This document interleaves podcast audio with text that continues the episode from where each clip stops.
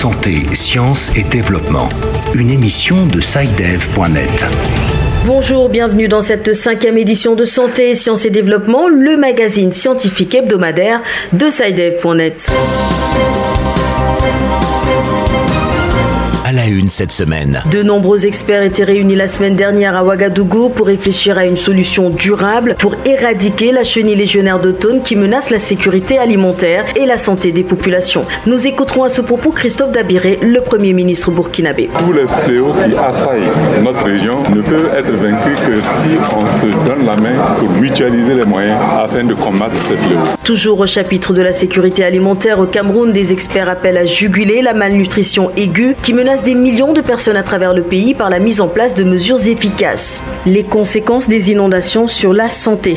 Depuis le début de l'année, 6 personnes ont trouvé la mort au Togo. Nous essaierons de toucher du doigt les problèmes d'assainissement qui se posent dans la capitale avec Antoine Afanou à Lomé. Et puis, quelles sont les conséquences de la pollution de l'air sur la santé, notamment les mauvaises odeurs tellement courantes dans les grandes villes africaines? C'est une question de Dino à Cotonou à laquelle Raphaël Jamissi essaiera de répondre avec le concours d'un expert.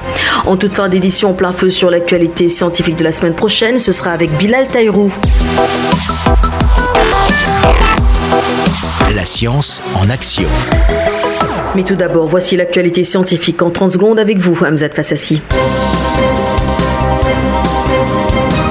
Science Express. Des experts de la commission de la revue Lancet dédiée au paludisme ont publié un rapport énumérant les conditions pour éradiquer le paludisme d'ici à 2050. Au nombre des pistes suggérées, une meilleure mise en œuvre des programmes existants, l'innovation, un vaccin et surtout l'augmentation de 2 milliards de dollars par an des dépenses au titre de la maladie, soit près de 1200 milliards de francs CFA. La start-up ghanéenne de cybersanté Redbird a mis sur le marché une application grand public pour sa plateforme de surveillance de la santé, conçue pour permettre aux personnes atteintes de maladies chroniques de tester et de surveiller plus facilement et avec plus de précision leurs symptômes. Lancée en août 2018, Redbird a commencé à offrir une plateforme pour les tests médicaux en pharmacie.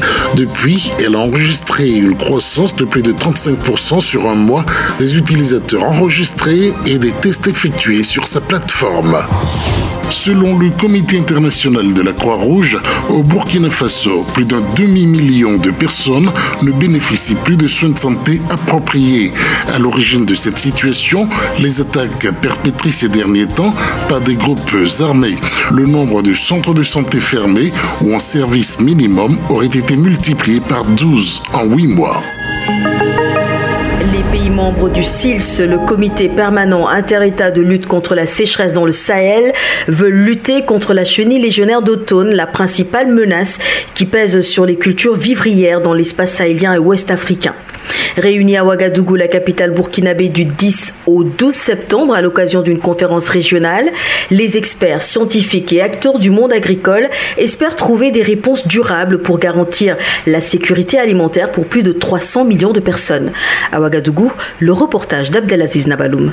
Les pays membres du comité inter-État de lutte contre la sécheresse au Sahel veulent des réponses durables à la problématique de la chenille légionnaire d'automne qui ravage les cultures au Sahel et en Afrique de l'Ouest. En plus des aléas climatiques, les productions agricoles subissent d'énormes pertes dues à ces prédateurs des cultures. Sekou Sangaré, commissaire chargé de l'agriculture de la CEDEAO. La chenille légionnaire s'attaque pratiquement à toutes les cultures, mais particulièrement, il adore le maïs. Et donc, il cause de nombreux dégâts à nos cultures vivantes. Pour vaincre la chenille légionnaire, une synergie d'action s'impose. Christophe Dabiré, Premier ministre du Burkina Faso. Tous les fléaux qui assaillent notre région ne peuvent être vaincus que si on se donne la main pour mutualiser les moyens afin de combattre ces fléaux. Et c'est en cela que je salue la présence de toutes les institutions qui sont dans la recherche, de tous les pays qui connaissent ce fléau et qui se battent aujourd'hui pour que ce fléau puisse reculer au niveau de notre espace. Détectée en 2016 en Afrique de l'Ouest, la chenille légionnaire d'automne s'est rapidement répandue dans d'autres régions africaines. Les experts, les scientifiques et acteurs de la recherche agricole veulent mutualiser les efforts contre cette menace. Abdelaziz Nabaloum, Ouagadougou, pour Santé, Sciences et Développement. De la nutrition à la santé, il n'y a qu'un pas. Eh bien, nous allons le franchir pour rappeler qu'au Cameroun, 259 000 personnes, dont 122 000 enfants de moins de 5 ans, devraient être en situation de malnutrition aiguë en 2019. C'est ce que révèle un rapport sur l'insécurité alimentaire et la malnutrition, publié en mars par le Bureau de coordination des affaires humanitaires des Nations Unies. Le rapport souligne que chez les enfants de moins de 5 ans, la malnutrition aiguë peut avoir de graves conséquences. Et c'est sans surprise que les experts appellent aujourd'hui à la mise en place de mesures efficaces pour lutter contre cet état pathologique. Le reportage à Yaoundé de notre correspondante Béatrice Kazé. Qu'elle soit modérée ou sévère, la malnutrition est très dangereuse, selon Ferdinand Limassou, nutritionniste au sein de l'organisation Solidarité Internationale. Plusieurs facteurs sont à l'origine de la malnutrition aiguë. Nous pouvons noter les régimes alimentaires inadéquats, cas de paludisme, les maladies diarrhéiques, la rougeole. Nous avons la sécurité alimentaire qui est un accès à tous à tout moment aux aliments nécessaires pour mener une vie saine et active. Le rapport publié par le Bureau de coordination des affaires humanitaires indique que les enfants souffrant de malnutrition aiguë ont 9 fois plus de risques de mourir que leurs pères en bonne santé, un avis que partage Ferdinand Limassou. Pour le nutritionniste, des mesures doivent donc être prises pour remédier à cette situation. On peut s'attaquer aux problèmes de maladie par la présence des vaccins. Au niveau de la sécurité alimentaire, les politiques nutritionnelles devraient aller dans la mesure de booster le plus possible la production agricole. Les femmes devraient être plus impliquées dans la lutte efficace contre la malnutrition. Selon le rapport publié le 14 mars dernier, 3000 enfants pourraient souffrir de malnutrition aiguë sévère dans le nord-ouest et le sud-ouest, deux régions en proie à un conflit armé depuis 3 ans. Béatrice Kazé, Yaoundé pour Santé, Sciences et Développement. Malgré des investissements à hauteur de dizaines de milliards de francs CFA dans des infrastructures d'assainissement ces dernières années, les autorités togolaises n'en ont pas fini avec les inondations. 3 personnes en tout ont trouvé la mort à Lomé, la capitale, durant les 6 derniers mois dans des inondations suite à des orages. Des inondations qui occasionnent également des problèmes de santé directement liés à l'assainissement.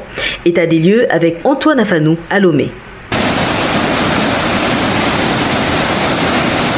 Des maisons détruites, des puits contaminés et des enfants exposés à toutes sortes de maladies hydriques, le phénomène des inondations au Togo ne concerne pas que les villages. Au quartier Agbalépé-Dogan, dans la périphérie de Lomé, des centres de soins sont également affectés. Ça ne va pas. Les clients n'arrivent même pas à rester pour faire l'échographie. Comme la route est inondée, l'eau rentre dedans avec la boue, les sachets. C'est ça qui fait que des fois, on doit fermer la clinique pour que l'eau sorte d'abord. Contrairement aux apparences, les inondations ne résultent exclusivement pas des orages. Mohamed Ousseini Ibrahim, directeur général des ressources en eau au ministère de l'hydraulique et de l'assainissement. Les inondations pluviales, comme le nom l'indique, sont liées aux pluies qui tombent. Et quand le réseau d'assainissement n'est pas bien fait, il y a inondation. Maintenant, quant aux inondations fluviales, c'est le débordement des cours d'eau qui cause en général ces inondations. Devant ce qui peut relever d'une fatalité dans certaines communautés, le gouvernement met en place, à côté de la sensibilisation, des systèmes d'alerte précoce, comme l'explique Yendoube Combaté Nawanti, ingénieur hydrométéorologue à l'Agence nationale de la protection civile. Améliorer le réseau d'assainissement, sensibiliser aussi la population à ne plus jeter des ordures dans les caniveaux, élaborer des prévisions exactes à travers des balises, des systèmes d'alerte qui se font au niveau communautaire pour alerter la population en cas de danger d'inondation. Face à la récurrence des contaminations de sources d'eau en milieu rural, les pouvoirs publics ont opté pour la réalisation de forages. Le pays en compte aujourd'hui près de 10 000. Antoine Afanou, Lomé, Santé, Sciences et Développement. Le risque du cancer du sein est plus grand chez les femmes ménopausées qui suivent un traitement hormonal. Ce risque reste en l'état jusqu'à 10 ans après l'arrêt du traitement. C'est ce que révèle une étude publiée par le groupe de collaboration sur les facteurs hormonaux dans le cancer du sein ce 29 août 2019 dans la revue de Lancet. Plus de détails avec Bilal Tayrou. Le traitement hormonal de la ménopause, ce traitement auquel certaines femmes ménopausées font recours pour en gérer les effets qui sont entre autres l'irritabilité, la prise de poids et les bouffées de chaleur, augmente le risque de cancer du sein. C'est du moins ce que révèle une nouvelle étude qui a été publiée le 29 août 2019. Souvent entre 45 et 55 ans, la femme connaît un arrêt de l'ovulation. La gynécologue Andrea Desgué-Yapo nous parle de la ménopause et nous explique en quoi consiste le traitement hormonal internationale de la ménopause. Et à partir de cet instant, d'autres phénomènes physiologiques s'en suivent, tels que la baisse de la libido, des douleurs dans les seins, de grosses bouffées de chaleur et des difficultés à s'endormir. Tout cela est dû en fait à l'arrêt de sécrétion des hormones dans l'organisme, à savoir les œstrogènes et la progestérone. Bien évidemment, ces symptômes provoquent un inconfort chez la femme et c'est pour avoir un soulagement que certaines ont recours aux traitements hormonaux qui sont prescrits par des médecins. Sans contredire les résultats de l'étude, le cancérologue Amadou Edraogo estime qu'il faut nuancer les choses. Les avis sur cette étude sont mitigés. J'aimerais préciser qu'il faut considérer le type de THM utilisé. En l'occurrence, il est démontré que les THM à application locale, c'est-à-dire directement dans le vagin, ont des risques minimes de provoquer le cancer, comparativement aux autres types de traitements. Aussi, faut-il nuancer les choses. Déjà, le cancer du sein est le plus fréquent des cancers chez la femme après 45 ans. Et selon moi, les THM ne provoquent pas le cancer, mais précipitent plutôt son occurrence chez elles qui en ont les cellules. Pour sa part, le docteur Adi Kombadialo, interne en cancérologie, indique les voies à suivre afin de réduire le risque de survenue du cancer du sein.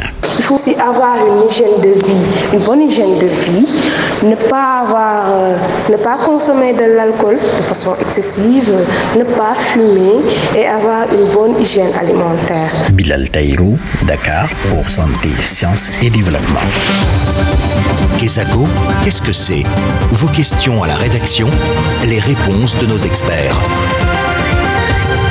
Avec tout d'abord la question de la semaine qui nous vient de Cotonou au Bénin. Bonjour Santé, Sciences et Développement, je m'appelle Dino et je vous appelle depuis Cotonou au Bénin. Alors ma question est la suivante, quand on parcourt plusieurs quartiers de Cotonou, il est parfois impossible de respirer à cause des mauvaises odeurs dues à la pollution ou autre. J'aimerais savoir si le fait d'inhaler ces odeurs représente un danger pour notre santé. Merci. Alors Raphaël, voici quand même une question assez intéressante qu'on ne se pose pas assez souvent. La pollution de l'air due aux mauvaises odeurs, celle des égouts, des toilettes mal entretenues, pose-t-elle des problèmes de santé ? Vous avez posé la question à un chercheur de l'université d'Abomey-Calavi au Bénin. Il s'appelle Hervé Laoui et il est chercheur associé à la chaire éco-santé de l'université d'Abomey-Calavi au Bénin. Et lorsque nous l'avons contacté, le spécialiste nous a confié que la situation telle que décrite par notre auditeur prévaut également dans la plupart des grandes villes africaines où la pollution de l'air est un véritable problème de santé publique. Nous l'écoutons. Les odeurs que nous sentons dans l'air proviennent le plus souvent de certains éléments qui sont appelés les composés organiques volatiles. En fonction de ces composés, ces odeurs-là peuvent se révéler très dangereuses. Mais pour d'autres, ces odeurs peuvent mal sentir, mais ne pas forcément être dangereuse pour la santé humaine. Par exemple, quand nous mettons le parfum, ce sont des odeurs qui proviennent d'un certain nombre de composés organiques volatiles, mais qui pour la plupart ne sont pas dangereuses pour l'organisme. Mais pour d'autres odeurs qui proviennent d'autres composés organiques volatiles comme par exemple le benzène, le toluène, que nous pouvons avoir d'odeurs provenant par exemple de l'essence. Ces odeurs-là se révèlent être très dangereuses pour la santé de l'homme et peuvent être source de maladies comme les cancer du sang. Alors dites-nous, est-ce qu'il existerait par exemple des maladies liées spécifiquement à la mauvaise qualité de l'air ?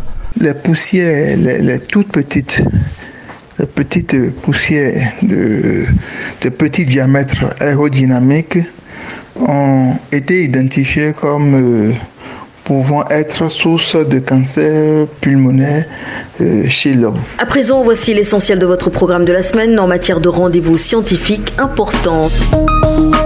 C'est avec vous, Bilal Tayrou. L'agenda. Merci Sylvie. Eh bien, les 18, 19 et 20 septembre 2019 à Cotonou, l'ambassade de France au Bénin organisera en partenariat avec l'Institut français de Cotonou et l'Agence nationale de l'aménagement du territoire 3 journées de conférences, d'ateliers et de débats sur le thème « Ville durable et développement économique des territoires ». De notre côté, Bamako abritera du 19 au 21 septembre 2019 la 12e conférence de la Société africaine de génétique humaine, organisée sous le thème « Génétique et génomique humaine comme facteur d'unité pour la la monnaie et le progrès en Afrique. L'événement se tiendra conjointement avec le premier congrès de la Société malienne de génétique humaine. Merci Bilal. C'est avec vous que se referme cette édition de Santé, Sciences et Développement. Merci de l'avoir écouté. On se retrouve la semaine prochaine pour une nouvelle émission. D'ici là, portez-vous bien et à bientôt. Cette émission est disponible en podcast sur le site SciDev.net/fr.